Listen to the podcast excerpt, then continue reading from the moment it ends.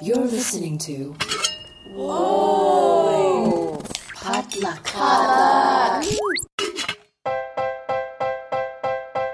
And what is poppin', everybody? It is Thursday, April the 28th, 2022. You're listening to episode 102 of the Good Pop Culture Club. My name is Marvin Yueh, and joining me, as always, to talk about all the good pop that gets us through our days, we have self proclaimed professional Asian American Jess Ju. What up, Jess? Hello, Marvin. Hello. I'm already tired. It's not even May. Well, you had a very busy uh, personal day today. I did. I went to the doctor and got a physical that I've guess it's been four years because pandemic. And like I got poked and prodded in all ways, um, in all the crevices. I, I got blood drawn. There, a lot happened today. I'm very sore from a tetanus shot, but you know that's better than getting tetanus. Very pro-vaccine. Just want to put that out there. I'm just saying, as the youngest person, uh, since you are the youngest person on this podcast, you should go to the doctor more because once you get to our age and above, man, everything starts falling apart. I was definitely the, the youngest person at that clinic, and everyone was like, "Oh, the future does not look bright." but it's fine. I'm here. yeah. At least you're facing up to it. I I dread going back to the doctor and everyone just telling me like, well, not only is your are you too fat, but your whatever blood pressure and all the bad I know. things, you know, because I Going to the doctor is worse than like getting dressed down by an auntie because a doctor actually has authority and knows what they're talking about. they have data Yeah. to back It's- it up. And you know, when I was healthy and like pre-pandemic, it's kind of like not a big deal. But now I'm just like, yeah, I, you don't need to tell me. I know all the things that are wrong. I also like, um, you know, I I really like my doctor. I chose like a younger Asian American woman, and I haven't seen her for years. And like, I just, I guess I haven't like just had small talk in a while. And we had a good chat. You know, some catching up. And she also sees my mom, so that's always so interesting. And um my i made her laugh a lot because i think i'm sure like she usually gets like older more sick people. And she gave me like a hug on the way and i'm like is this normal? Like was my set just really like killer today? Yeah. Yep. i texted Maybe she has a little crush. i texted my boyfriend. I was like is that normal Yeah, it's not. he's normal. like patients that can make you laugh are few and far between Oh, that's actually true. I mean, you know what? You are also offering the best medicine. Ha, i see what you did there hello I also try to find like the Asian American doctors um, that's around my age because I don't want an older doctor to uncle me or auntie me because that never feels good. But when they're your age and you let them down with your health, like it, when you go back for your like your results, like man, you're gonna be so disappointed in me, and I can, I'm gonna feel really bad. I mean, about it. yeah, I don't know why I keep getting these older women gynecologists who are like aunting me, like the one who tried to set me up with her son. Oh, while she was in you she she started doing the questioning, and I was just like, oh, let me head you off right there. maybe But- not now There's no escape. That voice, of course, Yeah. is our other co-host, uh, professional culture editor Han Nguyen. Hey Han, Hi. are you due for a doctor's visit?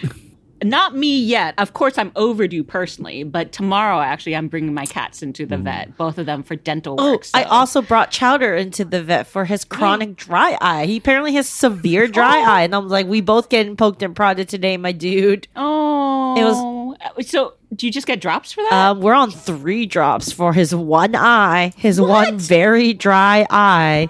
And I also had to get a referral. I was like, I would like a referral to a veterinary ophthalmologist just in case because those exist. There's actually one near Aloha Food Factory, and I'm just like, it's so funny. She was like, "Do you want me to come out and like talk to you about pricing?" I was like, "No, like." What am I gonna do? Say no? Like be that asshole who won't like help their dog get better? Like I have the privilege of, you know, having the ability to pay for it, even if it's like, yeah, it's expensive. I'm like, no, it's fine. I'm not even gonna look at it. Like, what can I do? there animal health insurance?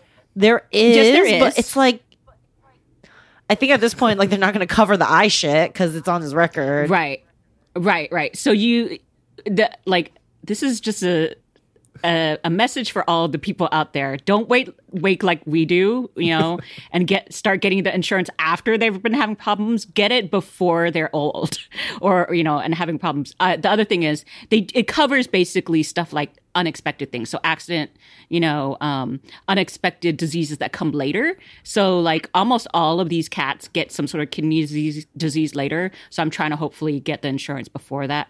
But like the dental is not being going to be covered unless like let's say I don't know someone like punched out my cat. you know, would you like a me to punch out your cat so they can get Let's not plan Well, they- insurance fraud on No. a podcast. on, on a oh podcast? well, le- for legal reasons? That's a joke. It's a joke. yeah but no my my they already checked out my cat's teeth so they know the condition of her teeth before so like tomorrow they're just doing the procedure so there probably is going to be some teeth pulled which is going to be very interesting because i think um, cats are totally fine if they are missing their teeth but you do still have that period of time when they're healing from the sutures so i don't know like one cat i can give her wet food but the other one doesn't like wet food so what am i going to do um, I'm, she's ei- either gonna like just starve, starve or meow at me forever to try to give her dry food, um, but it's gonna be too hard for her to chew. So I don't know. These are these are cat problem, cat mom problems.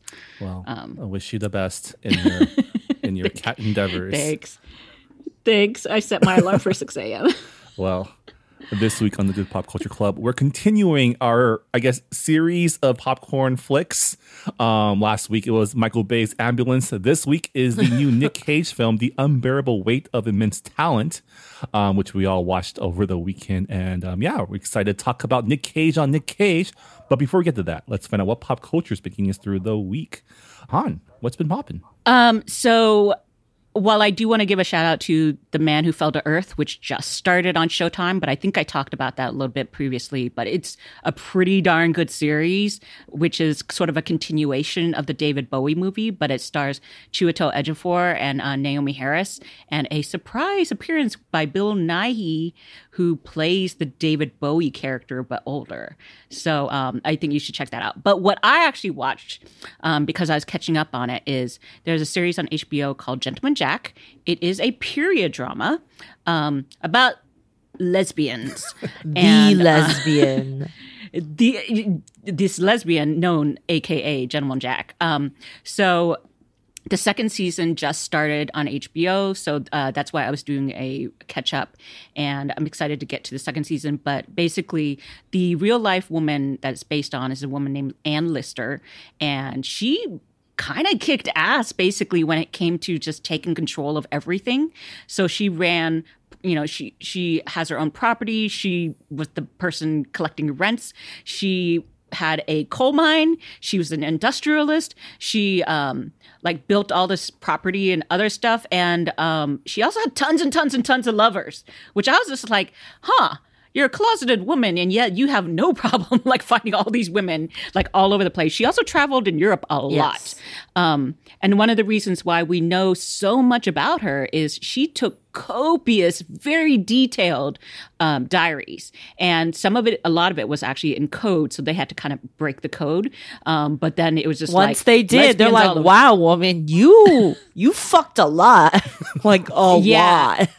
A lot, a lot. And they were like really, a lot of them were like really intense relationships. It wasn't just like girl in every port and then like, but so the first season is actually comes in where she starts to court a young lady because this is uh, an heiress and she, who is younger. She also goes by the name Anne, which is very confusing. But um, I I don't know. Uh, but so at first I was like, I don't know how I feel about this because I think like Anne Lister was about in her 40s at the time, and then this other one was just 29. So I, it's not too gross. She was old enough for sure, but she acted very young on in the show. Um, and so I was like, I don't know how uh, how I if I'm down with them, like with their relationship. I don't know if I ship them. But what's really smart about the show is they show a lot of like kind of like real truths about the time period, the stuff that they face. Um, they even show Anne Lister getting beat up once because you know she's sticking her nose in the coal mining business. You know that's with men stuff, um, and they do actually break them up a few times because it's not an easy task to first of all convert someone who, who doesn't know if she's gay um, a young woman and then also to go against all of like everyone in her family and you know the dictates of society. So by the end it's actually a little bit um so first season kind of ends with them getting together and the first quote unquote gay marriage in england. Um it's not official gay marriage but they kind of they take the sacrament and you know it's in a certain church. So you can actually go to that landmark and see a little plaque that um commemorates that marriage. And um but anyway so uh, that's not really a spoiler. That's spoilers from history. But um, the second season picks up with them trying to set up house. So I'm very excited to see how that works out. But um, there's also you know some sub- subplots that involve like you know the other shitty things that being in the in that country you know entails. Um, being someone who is maybe uneducated. Uh, there's the what I like is Anne Lister's younger sister named Marian is played by um, Gemma Whelan. She's known as Yara Greyjoy from Game of Thrones, and what I like is she's more she's the more conventional woman, and so she's very much kind of like resentful of her older sister getting all of this attention because Ann Lister was also very charismatic and um and she will say like well you know someone someone wants my property. And she's like our property our property. So she like one of the threats she has is like i'm gonna go get married and then my son is gonna take the property away from you. So there's just some some spicy uh sibling rivalry there which i found very legitimate you know? Like i could totally see this happening. Um and I, I bet you a lot of it is in those diaries. Anyway so i highly recommend it. It's actually a lot more interesting and and more realistic than let's say a Bridgerton or whatever, Or a Gilded um, Age. especially. or a gilded age, like yeah. So um, it's it's it's just fascinating, and also they talk about coal mining so much that I was just like, I didn't know I was interested in it, and literally the first season you don't even see her start the coal mine it's all about political machinations of trying to maneuver to get the coal mine started and it's and there's like an, a few other subplots of like this kid lost his leg i, I, mean, know. if I'm going to anyway root so for a robber baron, landlord, coal baron type person, I'd rather be a lesbian one than like you know your standard just Yes. robber baron dude. Right, right. Like they, I don't know how true it all is, but as far as like whether they burnish her reputation or not, because she also seems to be very understanding of, of like let's say the lower classes, quote unquote. Um, so whether or not she was like that, that's a different story. But also, it's really fun to see her talk straight to like the people. It's like you got to make your rent, or you got to do this, or here, like I, I can't help out because his name is on the lease, but let's see what we can do. So it, it felt like she was practical in ways that was really fun to watch. Yeah. Um, anyway, that's mine. All right, Jess, what's popping with you? Um, I'm just really busy at work. You know, we're wrapping up for the one month a year that Asians exist to everybody else. Oh shoot, so that's really, coming the up. it is coming up, Marvin. You gotta, you know, get your dance card ready What because are it's gonna we get doing full. really, you know, Oh, we God. I mean, celebrate we're just gonna being be- Asian every month of every year, so we don't have to do anything That's true. particular. I think. Our existence Um, is celebration. That's true. Yes. This podcast is. Yeah. But um so really the only I can handle are British panel shows I find on YouTube and my poison of choice lately has been the big quiz show which if you have not watched it it's a annual special and occasion I don't I'm not British so I don't understand like the schedule or the reasoning or when they do it I think COVID also threw a wrench but it is typically like an annual quiz show where they ask a bunch of fun celebrities like Richard Ayoade, Noel Fielding. Ooh. Um, it's hosted by Jimmy Carr and his very distinctive laugh, and they get put into teams. And they basically it's like an hour long quiz show, like an hour long with no breaks, crap. which is like just again something Americans can never do. We're not smart enough, not witty enough, and um, they have it's it's very comforting. And then I've been watching like the backlog to remember, like, oh yeah, huh. Yeah, that happened that year. They've been making like World War Three jokes since like 2016. Oh my god. So, uh, yeah, it, it's it's great. I mean, I just really like fun banter and um, you know, low stakes. The points don't matter. They get a little competitive. Usually, it dissolves into some form of chaos in one way or another. For with the panelists, uh, it's just it's just a lot of good fun, guys. It's a lot of good fun. All right, that I might check that out. I need something sort of mindless. Yes, I will send you the links All right. So Marvin, what's popping with you? All right. So I messed up. And What? somehow for the month of May, I am reading probably around four novels because I booked a bunch of interviews for my book club podcast, Books and Oh Boba. yeah, you fucked up. Um, the good the good news is most of them are just YA rom coms. So you know, I made made it easy on myself. Um, but I'm currently reading our April book club pick, which is a book called A Taste for Love by Jennifer Yen. It is a story about a girl, high school senior named Liza, who loves to bake, but is under the thumb of her very demanding mother, who keeps trying to set her up on date. So the plot is um, she enters a baking competition um, to prove herself because she wants to become a baker. Unbeknownst to her, the entire baking competition is a cover for just hooking her up with the other contestants who are all eligible Chinese American bachelors. Wow, they really threw everything in this book, huh? They're like, we got one shot. We got one shot. I think I read this. Yeah. So the one thing I didn't realize is this is totally one of those adaptations of Pride and Prejudice because um, there is a total enemies to lovers storyline with a brooding dude who she hates at first because he's very rude. There's also a Jane character who falls in love with brooding guy's cousin who then he then you know breaks them up. And I should have known this because the first line of this book is it is the truth universally acknowledged that a mother in possession of great wisdom must be in want, nay in need of a daughter who will listen. Which Yeah. I admit Yeah, that's on you not for not seeing that. yeah, that's on you. Her her name is Liza. Um, yeah. Um, it's a fun book so far. Um, you know, I think it's, it's it's pretty sad because I should I started noticing like the tropes as I read along because as a person who has, has been in contact with, you know, a lot of Pride and Prejudice related content over the last few years, you start noticing things, right? You, s- okay, that's the Jane, that's the Liza. It's like when I watched the um, did you guys see the trailer for Fire Island that came out this week? yes, Yes. that is also a Pride and Prejudice adaptation, Marvin. And then I was like, okay, so Bowen is obviously the Jane, and Joel Kim Yes. Booster is the Lizzie, right? yes, And I guess um, Conrad Ricamora is the Darcy. yes. Um, Yeah, but okay, I- so book is fun. Totally check it out. Um, listen to our podcast next week if you want to listen to our discussion of the book. I did want to ask you two because I don't think we've ever discussed this on air. But what is so appealing about a Darcy? Because to me, he's always like they're always just this person that's just negs you. Yeah, I, I, I, the, the funny thing is, like, I've had to answer this question a few times because definitely a lot of guys are just like, What's the appeal? just an asshole. No, no, no. He's, Yeah, he's not. yeah, he's not. No, and as someone who comes from a family who can also be, you know, passive aggressive or having having repressed, you know, some sort of like feelings, I actually understand Darcy probably better than any other character. So, um it's that sort of reluctance to you know yes he is absolutely proud. He is that person. Or is he prejudiced? It doesn't matter. He's both. They're both.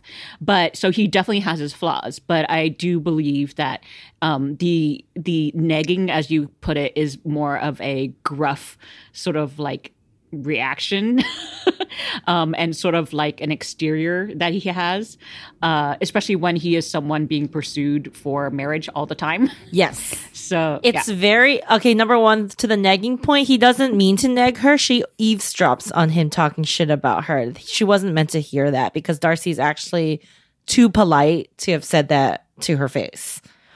Um, there is also this something hot about some like again someone who is like the catch, but like he's into you and he's a good person and he's ultimately a good person and like like this also plays to like Bridgerton season 2 like you are just so intoxicating to him that he can't get over it. Like that idea is hot as a woman. Like we all wish our lovers were like so fucking into us that like Yeah. they can't function uh, anymore. And and, and let's be real like he provides a he he he provides stability both financially emotionally and like like physically. Like he's a very safe but good catch. Usually the safe choice is not the good choice. Yeah, I it, it's also there's a certain amount of affection I have for someone who is so inept with his feelings. Because, like what you're saying, Jess, about like he just can't help himself. He's so into you, but he's like he's trying not to be.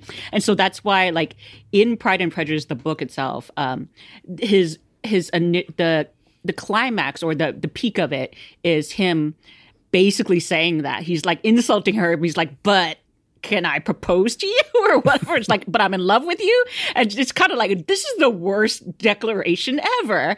Um, and it's like, and he definitely deserves to be turned down at that Yeah. point. But um, it, it's still a fantastic scene because you can tell he's kind of like, he doesn't know what to do with himself. Um, so that's just, it's great. And I think we mentioned I mentioned this before, but again, enemies to lovers is my favorite trope because enemies implies that he sees you as an equal. yeah. Yeah. Because you, you wouldn't uh, hate or you wouldn't be an enemy with someone you think is lesser than you. Like they would just be a nuisance or you wouldn't think about them. yeah. It'd be, yeah. Okay. And also, I mean, let's be real, Marvin, 10,000 pounds a year. What?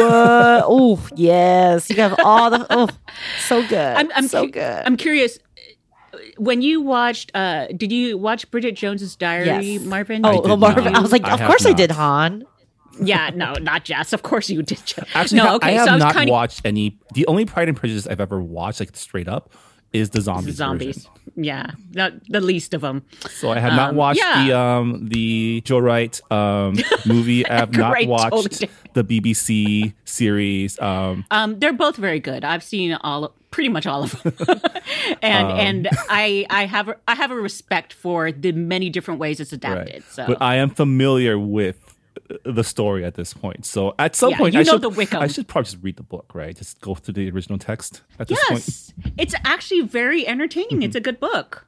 She's a good writer. Yeah, maybe I'll understand the appeal of a Darcy more after reading the I was source. I was actually going to reread Persuasion um, to prep for the yeah, Oh, we have a lot of great period stuff coming up, so that that's great too. But yeah, um, Yeah. a taste for love. If you're into a Asian American um, baking centered Pride and Prejudice adaptation, um, check it out. It's, That's a lot of things, Marvin. It's a good. Um, Together, that's a lot of it also takes place in Texas, so um, That, that's Yes. even Yeah. more That- things. uh, and and that's why they go and have boba and stuff like that. So I was like, oh, Texas. When I was reading it, I was like, this is very familiar to me. Yeah. I do enjoy like just it's it's like the film that we're gonna talk about later. A nice fluffy rom com, Asian American rom com. You read it, you identify with it, and then you know it's it's over. And it's a, nice way to pass the time without having to think about all the all the shit that's going on in the world, right? But yeah, that's what's popping for this week. Um, before we get to our featured segment, though, let's check in once again with Top Chef in our podcast within the podcast, Go Asian. Um, luckily, this week we break our streak of Asians getting voted off the island, but we did lose a real one. Um, COVID man Jackson Kalb um, finally got voted off in this week's Restaurant Wars, in probably the most like Restaurant Wars reason. He kind of played himself, though. Let's be real. He was fucking up. yeah, Oh, several times over. Like I very much 100% agreed with them, but at the same time, I was like, why did you fuck it up so I mean, yeah. I, so I've been on record saying that he's just like Jackson is just a big goober, and in this episode, all that goodwill Yeah. just It imploded on itself, and and he ended up on the bottom. Yeah. I mean, from the very start, okay, you know, I like a bad pun as much as anybody. I was but the gonna name of the restaurant, No Name, uh, ver- which is supposedly like no name, but like, but then they put Nem on the menu, so it doesn't make any So sense. you're called no Nem, but you have Nem. yeah, and they put some weird ass like diacritical marks on on the no part of it. So it was it looked to me it was like nah, and and that that Yeah. with the nem didn't make any sense. I was like, do they know what it means? I feel like that team was Um, al- it was already a disadvantage because you had the two chef testants that critically overthink. You had Jae and Luke, and both of them Mm-hmm. were not on board with the concept, right? Like Jackson kind of locked in on Evelyn's skill set and say, "We're gonna do this." It na- made no sense that even though Evelyn was supposedly the head chef or, or whatever, um, calling the shots, Jackson was actually calling all the shots, which was bizarre to me why anyone decided to like listen to him. because eh, because he thought Evelyn was great, you know, he was like, yeah, let her do her Southeast style, uh, Asian style of food, which I'm totally fine with. But Luke doesn't know what that is. And then Jae was like, I don't know what that is. So I was like, I don't know. Half of your team, a good half of your team, is not clear on the concept. I mean, he was just, you know, good vibes goobering it, like kind of like trying to good vibes Yeah. it through, and he just couldn't. And I mean, he also, he ultimately went home because his front of house service was just not good. Right? He was. I mean, it was all the reason. it was all the reason. His front of house was atrocious. I thought. Um, Oh my god, the, fact that- sign and like Tom ringing him for the sign, and then his like just not being anywhere and having the waiter greet the judging table. Like, my dude, what Yeah. are you doing? like he's been through how many rounds of Top Chef, and he just like doesn't explain the dishes. I was like, why is that suddenly your thing where you're forgetting what you're supposed to do? So that his idea for two dishes out at once, um, uh, the uh, yeah, the sign, um, his bad dessert. You know, just like everything, every single thing he touched was bad. Yeah, and then he reveals, he finally reveals that he has no sense of taste. Oh my god, they were so mad. After that scene Luke where he was, was, so telling Luke mad. to- Luke, Luke, oh my god, Luke, Luke was so annoying Well- this episode. He, I, but I do have to admit that, well, first of all, I think they just asked him all those questions because I would have been pissed off if the guy who tasted my food and told me something the opposite of what it was sent me home. So it's actually fortunate he didn't get sent home. Like Luke didn't go home because as much as I don't like him, I don't think he deserved it. Yeah. so um it was yeah. I mean, now I'm not thrilled with Luke being there. Like he he I think he brings very little. I mean, so here's the thing, right? Like the thing with Luke is he may not he may not have done well in the first half, but his skill set is probably better suited for the latter half of the no, no, because he doesn't know how to season his food. It wasn't just, it wasn't just Jackson and being weird. Like everyone was like, "Why?" Like, bro, like the Danish, did Dan- Denmark, Denmark, did Denmark take your taste buds? Like everything is. Yeah. They've said that multiple Yeah. through multiple challenges. They're like, Yeah. like what's wrong with you? Like Yeah. they Yeah. don't use seasoning Yeah. in Denmark, which they don't. We- well, and like but also no Noma does use seasonings. It's just he wasn't the lead. There. I don't know, man. So- I had some Michelin star restaurants in Denmark, and it just tasted like I was running through a forest with my mouth open. Lots of dill, lots of like barks. I'm like, what the fuck am I eating? Was it good? I don't know. Would I much But- rather but just have like a one dollar yeah. boat noodle? Yeah.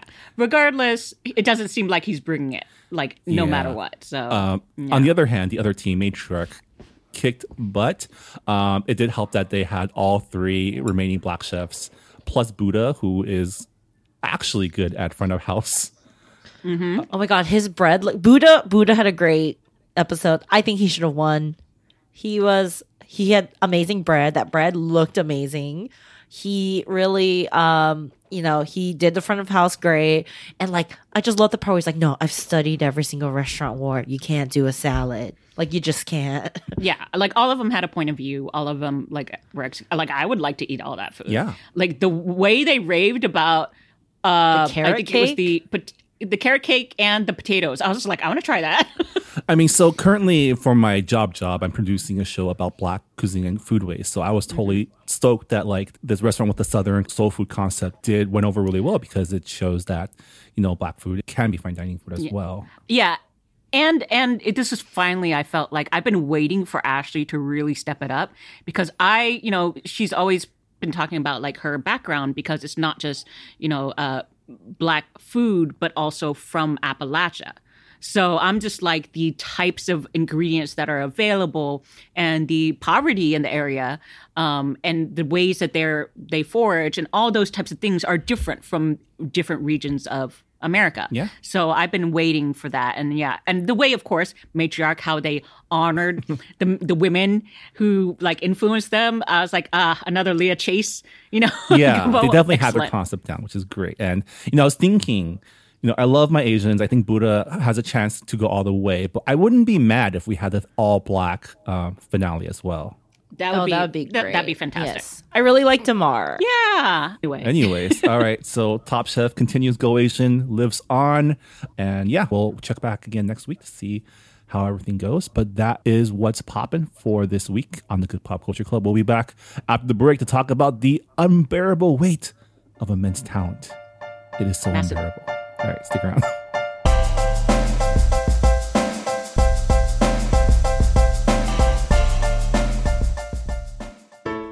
Hi, I'm Marvin. And I'm Rira. and we're the hosts of Books and Boba, a book club and podcast dedicated to books by Asian and Asian American authors. Each month, we pick a book by an Asian author to read and discuss on the show.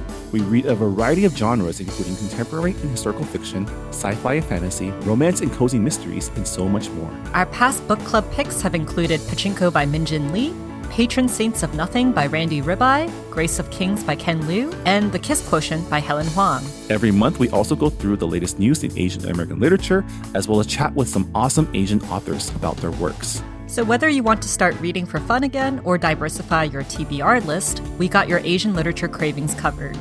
For more info, check out our website at booksandboba.com, and you can listen to us on iTunes, Google Play, Spotify, and wherever you find your podcasts. Part of the Potluck Podcast Collective.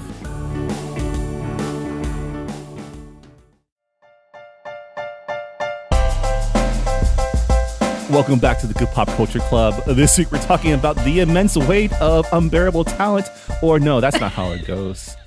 Everything ever all at once was already kind of tough to to say consistently. Get your mouth Um, around. it's the unbearable weight of massive talent, right?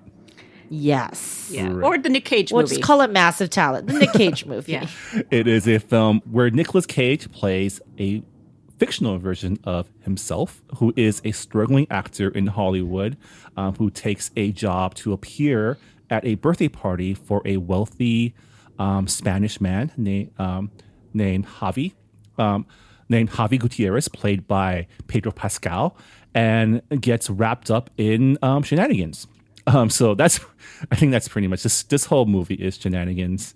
Um, and if you love Nick Cage and you love movies, then you'll probably get a good chuckle out of this film. Uh, but yeah, let's get to it. Um, what do we think of the shit, the unbearable weight of massive talent? Overall, I was very pleasantly surprised because as much as I do like Nick Cage, um, it's it's kind of a tricky prospect to play yourself where the title even tells you that they mean it to be in some ways a spoof and overblown, and yet you don't want it to go pushed over the edge to the point where you're like, I'm not enjoying this. It's just ridiculous. So I think it ended up being pretty enjoyable. I think because of the fact that they hit upon this central sort of bromance plot line between Nick Cage as Nick Cage and Pedro Pascal as his biggest fan, Javi. And so the fact that they both, like, I guess are big admirers of him works out, but also they're both cinephiles. And so they can bond over that. And so they talk about the business. And also, Pedro Pascal, like, I know we always like him in things, but this is the first time I've ever seen him play very like adorable, and it works. He's very much. It's very much like, oh my god, my my best friend is doing a sleepover, you know, sort of energy. And um, there's even a scene where they're like they trade shoes, and they're like, wait, you want to trade? They're both fully, yeah, and and it's very cute, like what they do, and it's this. I was not expecting sort of that energy coming in, and it works. Uh, there's also action and also and you know references, but that for me is what made it worthwhile. Yeah, I mean, this is a movie that could have very easily gone up its own butt. It could have been really pretentious and very like wink, wink, nudge, nudge, but a lot of it just played straight. And I mean, honestly, um, Nick Cage gives a very earnest performance as like a version of himself. Um, yeah, like you said, his chemistry with Pedro Pascal's Javi really carries the film, and really it becomes that heart that makes you accept all like the let's face it, really cheesy things that happen throughout the entire yeah, film. I think. Um, I mean, overall, I really enjoyed it. I thought it was a good time. Um, you know, do I need to think about this after we've wrapped this podcast ever again? Probably not. It's it's not a particularly deep movie, but I will say it's a very well structured movie. It's a well written movie. I think the whoever wrote this film, who sorry, I don't know this man. Um, I should probably look him up. But Tim Gormican and Tim Kevin Gormican. Uh, You know, I, I think, you know, one of the hardest things to do is like write a funny movie that's funny. I thought this movie was very funny. Um, and it he has enough command of the technical stuff to make those meta jokes about movie making and script writing and like okay now we're going to go into the third act right? I think they actually say like we're going to go into the third act because we need to figure out how it's going to end. Um there's some parts i think didn't quite rise to the full potential of nick cage. Um i just find it in, weird that in a movie where nick cage is supposed to be playing himself and it was kind of marketed as like oh this is such a ridiculous thing. It was actually a very like tame portrayal of nick mm-hmm. cage. He has been way crazier in many many of his other movies which i thought was interesting. And maybe this says more about me that i know too much about nick cage but like this movie totally sanitizes nick cage Yeah. which is an interesting choice because this whole movie is about how insane Nick Cage is, but you they give him basically the hallmark treatment. Kind of. So of. there's this, some there's a little bit of rub there that like I think I can't really get over. Um, but again, I think it's very uh like like he's not he's not one kid and one wife down. He is like four kids, three wives down. Three of his wives are Asian. And like thirty years younger than him. And isn't his son like, named totally glossed Kal-El over or something? that? Didn't he name his son His after son is named Kal-El. He like married uh, Lisa Marie Presley because he had an obsession with Elvis and like wanted to collect her. Like he's a lot fucking weirder of a person, and this movie almost sanitize it does sanitize him. Yeah, I, I I agree. I think the things that I love about Nick Cage, besides him being an actually really interesting and good actor, is the fact that in real life he's a weirdo too, and and I always feel like that's what the the blurry line between the two is what I kind of expected to see more of in this film. They definitely play with it, but like you said, it's very much like you know when his wife is being played by a white woman that they're not really going deep you know they're, they're not doing the commentary that maybe i would would have wanted to see um as much as i love sharon horgan like she's a great actress Oh, Um, she's so funny. She's yeah, great. she very much balanced out his like pomposity here.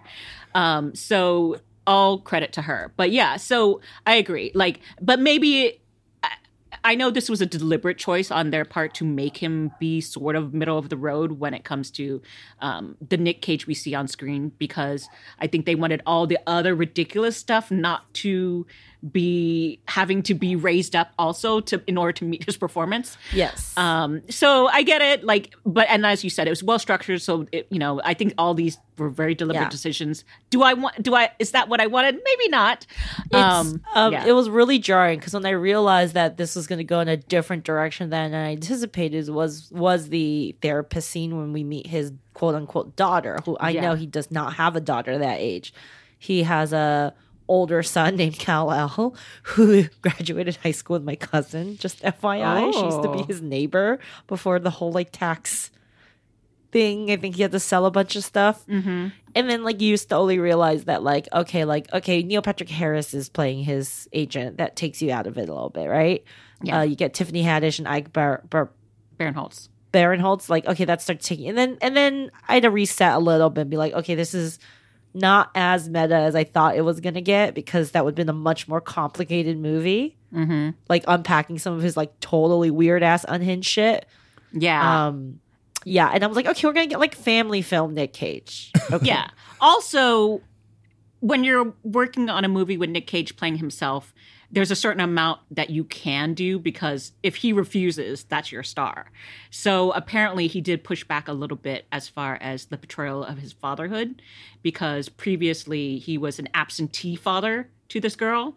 And instead he was just like i feel very uncomfortable with that because people are going to think i'm an absentee father.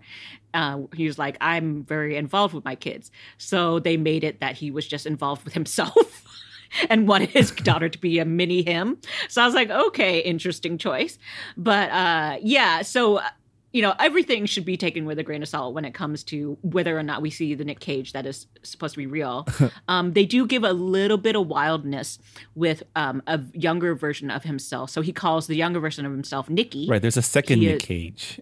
yeah so you see nick cage talking to Nick Cage, but so we call it Nick and Nikki. And then Nikki is the wild at heart younger version of him. So if you've seen Wild at Heart, you kind of know what you're getting into, where he's well wild at heart, and um, but he's also young. He's kind of like uh, supposedly this badass kind of guy uh, with the floppy hair and all that stuff. Um, and at one point, you do actually see them kiss Nick Cage, Yes. I wonder who got to play the other Nick Cage. stand-in. Yeah. Um, so which, which is a cute thing is, you know, when you see young Nicky basically uh, credited, it's actually Nick Cage's real name. So it's Nicholas Coppola. I can believe that Nick Cage would want to kiss himself. Yeah, he smooches good, apparently. Would you kiss yourself? I'd kiss myself. I think I would be a good kisser because we know how we like to kiss, right? um, so I, and you know, I guess you have to, at that point, admit whether or not you are bi. so, I guess. or, or just narcissistic. yeah, that too. Um, so Justin and I watched this film together uh, at a movie theater, and um, I do have. The moment that um, they started going meta in like this is a film about filmmakers and actors, just I saw you start to cringe in your seat. So, as a reformed theater kid, you know, there is a certain level of self importance that we uh, thespians like to give to ourselves. And um, it really brought me back to that, like a PEN15 level of cringe and how I used to think of myself as a thespian. So, really, really felt that. But then payoff was worth it because when he acts his way into the compound as, uh, you know, the Italian mob boss, um love that. Absolutely love that. That weird ass walk he does. Great. Um his like inner monologue about being a thespian. Fantastic. But yeah it just it brings me back to a place i don't want to be you know? I I enjoyed it for the Hollywood stuff because, um, or at least the initial one, where basically, you know, for anyone who knows how really big Hollywood stars are, you just get cast and stuff. You don't have to try out. Um, you don't have to read the the lines to show that you have the goods to play the part. And so for him to sort of basically force this person who wrote a screenplay to like listen to him read the line is just like and the line is ridiculous. It's like a whole ass scene. so um, it's it's it's it's fun to me, and I also was like, is that the Four Seasons? Because you know you're kind of keeping an eye out for any other things. Like we, I mean, we see like LA all over the place when it comes to movies and, and TV shows or other other cities.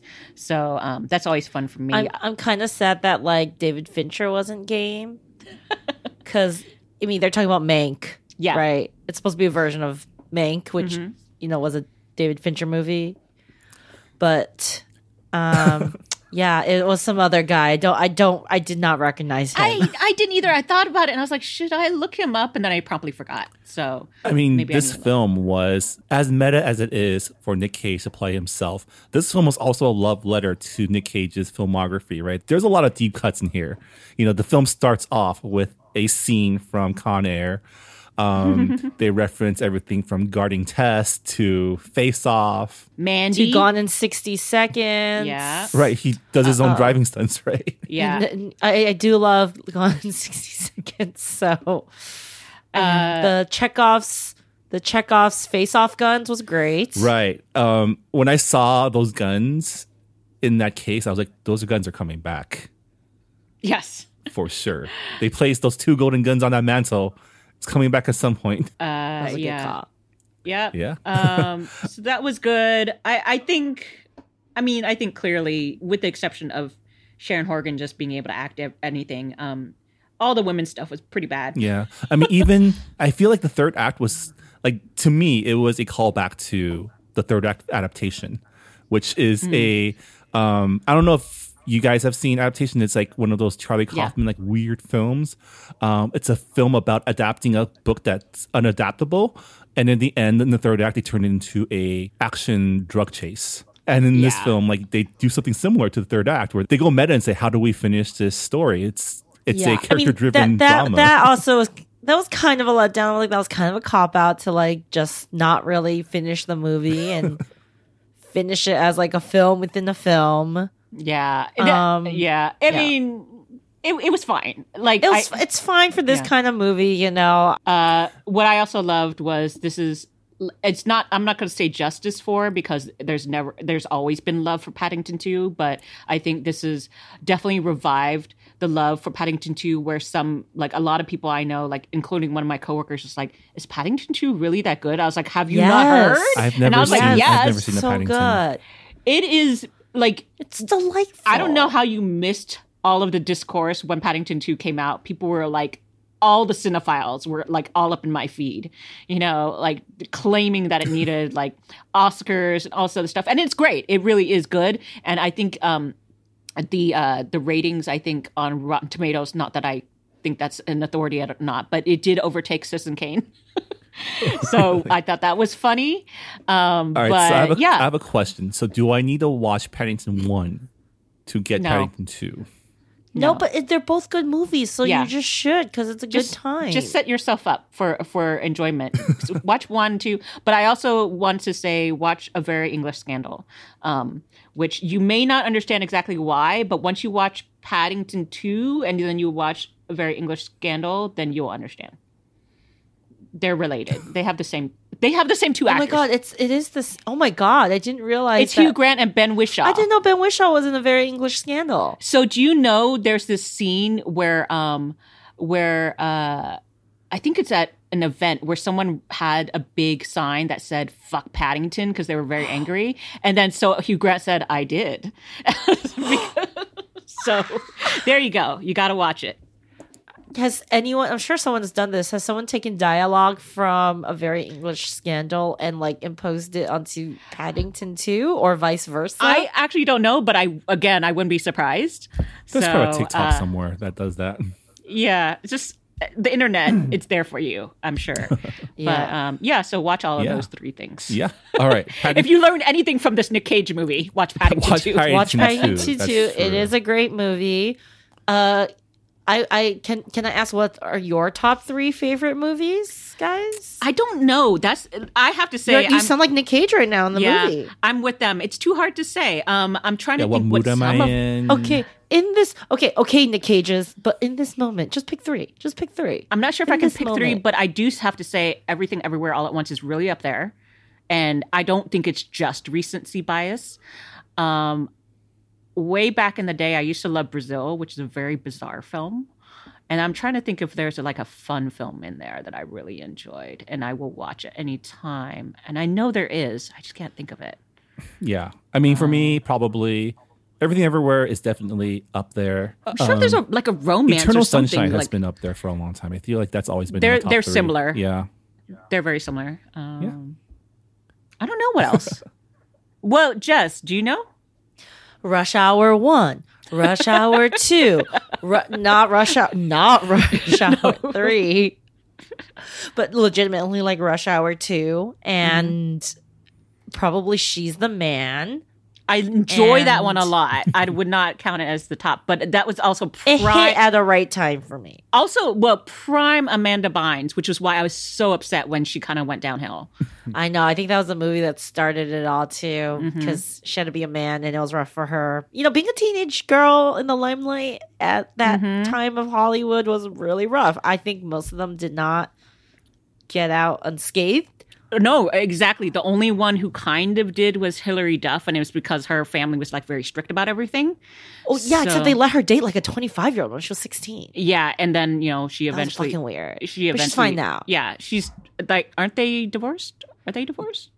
That was Joel Madden, who Oh, is now married to Right. Nicole Richie. That was funny. Um, Wait, what, didn't no, she date uh, one, of the, one of the Hemsworths, or am I thinking of someone else? No, No, no, no, that was that's Miley. Cyrus. you're, see, you're getting all. You- of that's them a whole up. different generation, Marvin. Yeah, that's Um, old. That's that's uh, uh, the generation after. She is now married to Matthew Cuomo. No, wait, that's the Weezer guy. She's married to some some producer who like writes with Zedd, and Oh, really? She looks very happy. Her first husband was a hockey player. that's who I was thinking of. A hockey player. Right, right, right, right. Uh, Yeah. Speaking of, I guess, female characters, you did mention this earlier, Han, but um, the female characters in this film, not a lot to work with. Um, t- I feel like Tiffany Haddish in particular, like they just didn't utilize her well. She and Ike Barinholtz, poof, they didn't know what to do with them in general. like you get those two comedians and you waste them. Yeah. Um, Yeah, they were a- just like exposition machines. I yeah, guess- in basically the worst plot in the whole movie. Yeah, I so I do want to talk about this because I feel like I would have much preferred just a whole movie where it's just a that character study between Nick Cage and Pedro Pascal. Um, Yeah. but I guess I, don't know if it's meta or just like you can't have Nick Cage in a Nick Cage movie without a shootout. I don't know. Like I don't know what this film is Yeah. trying to tell me. I know I had fun, but the end, yeah, like I guess all I learned was watch Paddington 2. Yeah, I think like the only the initial setup where um where he has to I I don't want to spoil too much, but basically he has to go undercover um trying to investigate Javi. That the first scene where he's trying to like find something actually ended up being pretty funny physically uh for comedy for him. But everything after that, I didn't care about that dual narrative. Um and I think they must have realized something wasn't working because they're like, "Well, what do we do with them? Just kill them off?" I don't know, you know, because yeah, I don't. I, okay, did so not one care thing the spy angle did open up was the fact was the running joke that acting is just like spycraft. yes.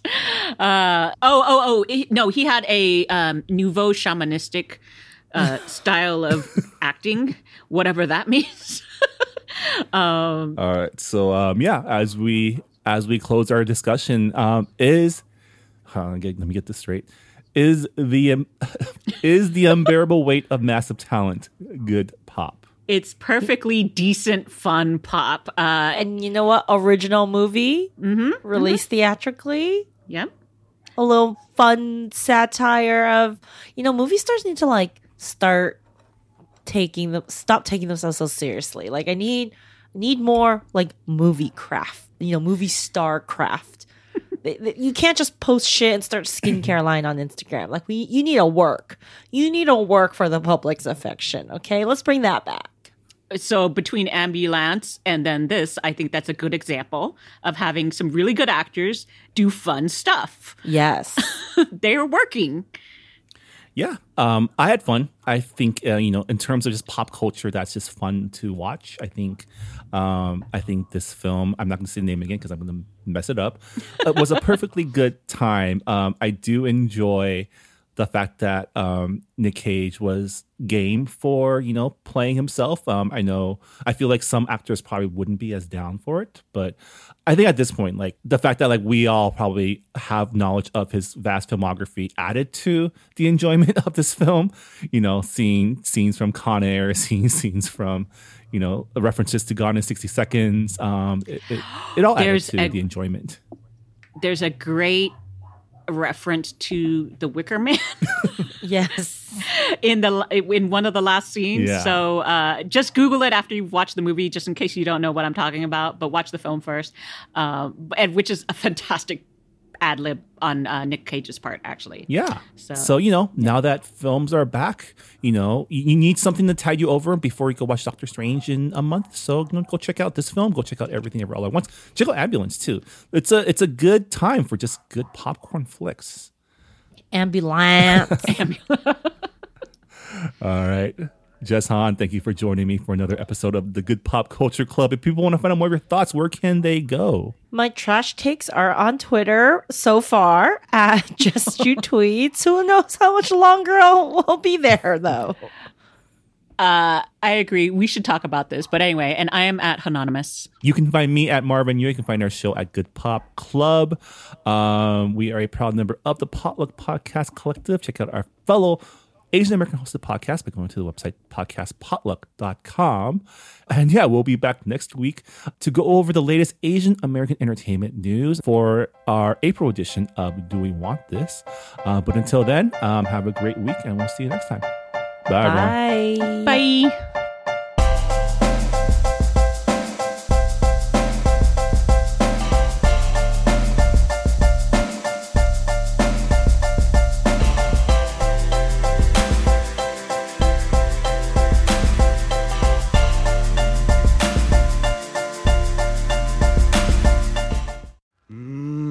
we're still here, and we're going strong. It's an exciting time in Asian America.